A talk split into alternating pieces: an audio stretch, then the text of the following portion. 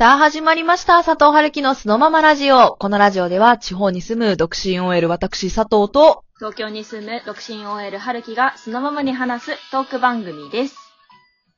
イエイイエイ今日はですね、あのー恋愛の期限について話したいなと思います。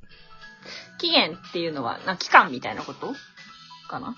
期限まあまあ、そうですね。そう、恋愛の期限っていうのは、うん。どういったものなのかっていう。え、それ、佐藤さんが思う期限はどっからどこまでじゃあ？私はね、付き合ってからじゃないと思うのよ。なんかもうおー惹かれ出した時からかな。で、そこから別れた時。はあ、なるほどね。はいはい、はい。で、なんでこの話を考えたかって言いますと、うん。先日ですね、映画を見に行ったんですよ。おー。はい。あの、花束みたいな恋をしたってあるでしょ？あー、やってるね、今。うん。そう。まあその映画の中で、あの、まあ、お、ちょっと軽い、軽いネタ、ネタバレっていうことでもないんですけど、あの、小田切城がね、ふらっと出てきまして、ふらふらっと来て、かっこよく言うわけですよ。城小田切が。うん。まあ恋愛はね、生ものだからさ、あの、賞味期限があるんだよ。っていうことをね、ポロッと漏らすんですよ。おー。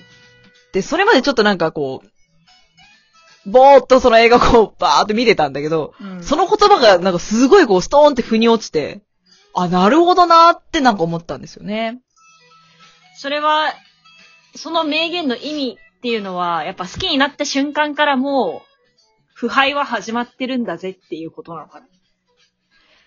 いやー、そうだろうね。なんか終わりが来るっていうことを多分言いたかったんだと思うんですけど、ああ、なんか切ないね。なんか、好きになった瞬間そうなのよ終わってるっていう。う。そう。だから、惹かれ始めた時はピーク。もう旬。今、今食べてみたいな。食べ頃です。なるほどね。ね、そのまま転がっていって、どんどんどんどん緩やかに、緩やかに二人の関係は、まあ、変化を遂げていく。腐るっていうとなんかマイナスだけど、なんか変化が起きていって、うん。一定じゃないよね。とどまってはないかな、みたいな感じ。ああ。まあでもそのさ、なんていうの？賞味期限の話じゃないけど、好きになった瞬間から終わりに向かってるっていうんだとしたらさ、だとしたら結婚って何なんだろうねっていう。いや、思ったんですよ。まあ、生ものって言うと、絶対腐るっていう言葉に好きちゃうんだけど、まあ、腐るっていうのも別に悪いことじゃないじゃんその、発酵するとかさ、言い換えれば、別の形に なっちゃうっていう意味だから、そうね、確かに米を腐らせて日本酒になったよみたいな話だよね。そうですよ。だから二人は米として出会うんだけど、腐らせて発酵させることによって結果、大吟醸っていう名の子が生まれるみたいなさい。や、それは最高だね、確かに。めちゃくちゃうまいよ。マジでほんとフルーティーでさ、超美味しいよ。え、ジョーちょっと甘めが好きです。え、待って、ジョー小田切ってそれが言いたかった。違うよね、絶対。いや、わかんないけど、まあなんかすごいかっこいい雰囲気でそういうこと言ってたから、まあそういうことなのかなっていう私の拡大解釈ないけどさ。え、そのさ、期限いやーなんかね、うん。どう、どうなの？どう思ったっていうかさ、佐藤さん的には、どう響いたの？その期限は。いや、もうもうその通りだなって思って。あその、のさ、ピーク私結構ね、あの、あ今までちょっと話してきたと思うんですけど、私の恋愛ってそんななんかこう、緩やかに、あのーなんていうの熟成とかじゃないじゃん。その、米から大吟醸ができるまでみたいな恋愛じゃなくてさ、うん。もう、どっちかって言ったら食べたものがめちゃくちゃ腐ってて吐いちゃうみたいな恋愛しかしてないから、その、なんかこう、ジェットコースターみたいな。感じなんですよ。うんうんうん。だから劇的に好きにもなるし、劇的に冷めることもあるし、らそんな緩やかな変化じゃないなって感じて、だからなんかすごい恋愛の正解っていうか、うん、定番の恋愛を見たって感じかな。あ、映画を通してね。うん。教えられた感じはすごいある。これが正解やで、みたいなこと、それは。そう、なんかもう、みんな、もう8割の人こういう恋愛してんだなって。あれ、なんかさ、話題になってたよね。あの、私の家の本棚と同じだって。そう。そうなのよ。だからもう価値観っていうか趣味がめちゃくちゃ合う二人なわけですよ、出会った時が。うんうんうんうんうん。なんかそれが、まあ理想だよね。価値観とか趣味が合えば理想だけど、うん。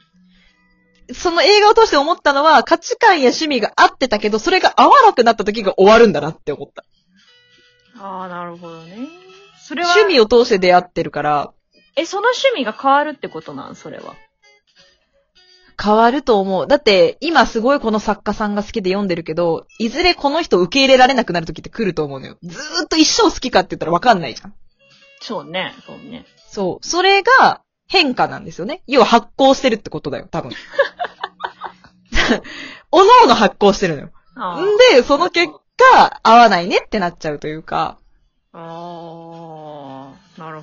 ああ、これがさ、よくさ、芸能人の言うさ、すれ違いってやつだって思った。なるほどね。うんでもさ、そんな変化なんてさ、みんなするわけじゃないですか。ええええええ。みんなどうやって大吟醸に至ってんだろうね、それで言うと。なんだろうね。だから、大吟醸になれるのって一握りでさ、大体はさ、まあ、吟醸ぐらいの、どういうこと？どういうこと？吟醸止まりなんじゃないんですか？その、か、もう、本当に、ちゃんと発酵できず腐って終わってんのか、なんだろうね。なんか、いや、自分の恋愛は、その、価値観があってとかじゃなくて、結構一方的だなってすごい感じたから、なんか好きです、付き合ってください、好き好き好き、いや、もう好きじゃない、みたいな。なんか最初から、文結構お互いがお互い見えてない感じ。あー、なるほどね。あんなにこう見つめ合って恋愛が始まることってないなーって自分を振り返ってすごい思ってた。あー、なるほどね。そ確かにななんかあんまり冷静に相手のことを見ながら恋愛ってしたことないかもななんかう。。ないない、絶対。フィルターかかるじゃん、自分のフィルターが。そうね。なんかまともな状態じゃなくなるもんね、恋愛になるとね。で、結構そのまともじゃない状態が好きでもあったりするから、私は。あ、そうね、その、落ちてってる感じね、その恋に。そう、もうハイになってるみたいなのが好きだから、うん。い落ちたいなって思ってるのに、なんか全然落ちてないんだよ、最近。そこが消せないよね。まあそうだよね、性欲溜まってるぐらいだもんな。泣いちゃってるぐらいだからね、爆発して泣いてるから、本当に。落ちれてないんだよね。落ちたいから、もうちょっと早くこう、 fall in、fall in love っていうのよく言ったもんだから、 fall in できる場所探したいよね。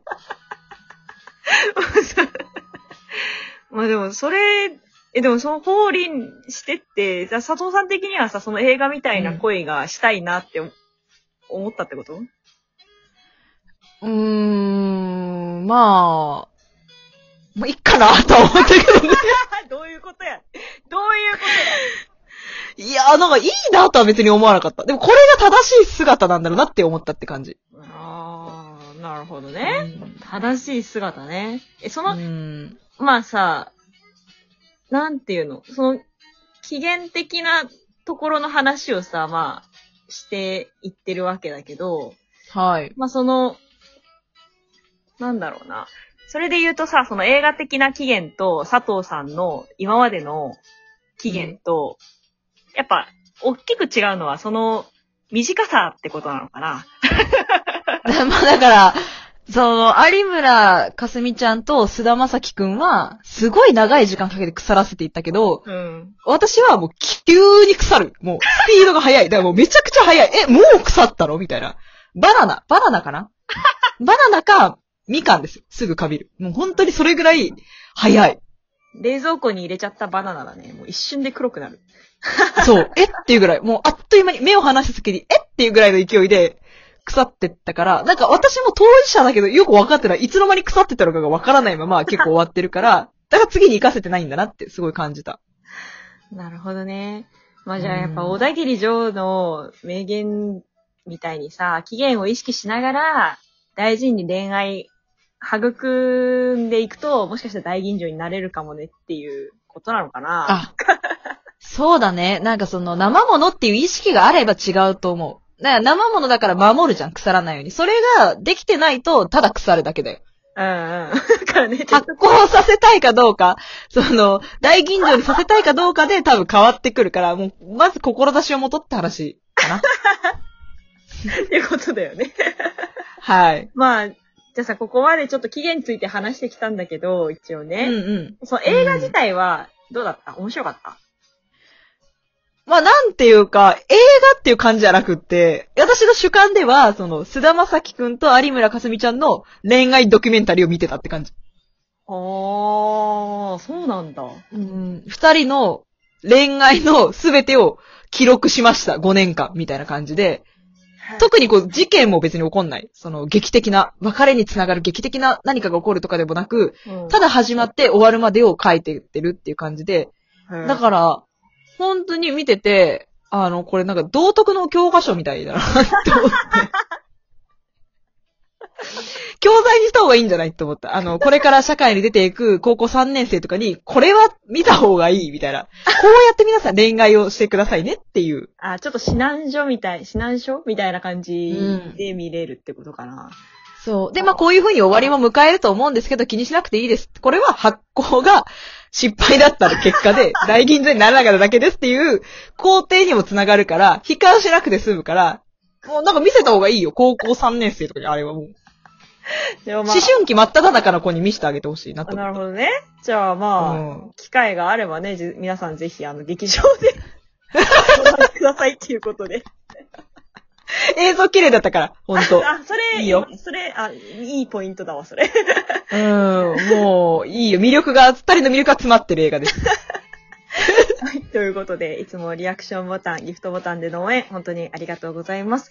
えーこの配信が楽しい、面白いと思っていただけたら、いいねボタン、受けるねボタン、ネギボタン押していただけると励みになります。また私たち二人への質問、お便りもお待ちしています。番組ホーム画面の質問を送る URL から、どしどし送ってください。それでは次の配信でお会いしましょう。バイバイ。バイバイ。